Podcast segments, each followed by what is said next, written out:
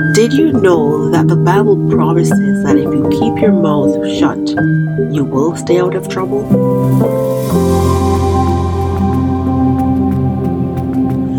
This morning's promise comes to us from Proverbs 21, verse 23, and it reads Whoever keeps his mouth and his tongue keeps himself out of trouble.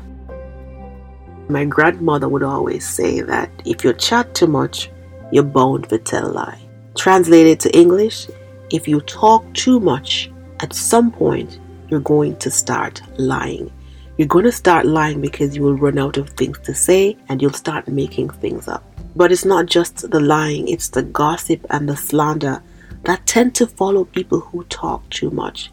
And when we don't learn to control our speech, we end up hurting ourselves and hurting others in the process. But this morning, Proverbs is reminding us that if we guard our mouth, if we guard our speech, we will keep ourselves out of trouble. Growing up, I was part of the Rotaract Club, which is the youth arm of the Rotary Club. And one of the things, one of the lessons I learned, it's called the four way test. And it says, Of all the things you say and do, is it the truth? Is it fair to all concerned? Will it build goodwill and better friendships? Will it be beneficial to all concerned? Ask yourself these questions, and if your answer to any of those questions is no, maybe you ought not to say it. But without even doing the four way test, talk to God about your speech.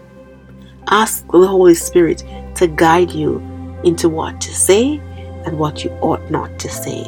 Remember, there's a promise attached to how we use our mouth. So, my encouragement to you today is to use it carefully. Thank you for stopping by. Have a good day.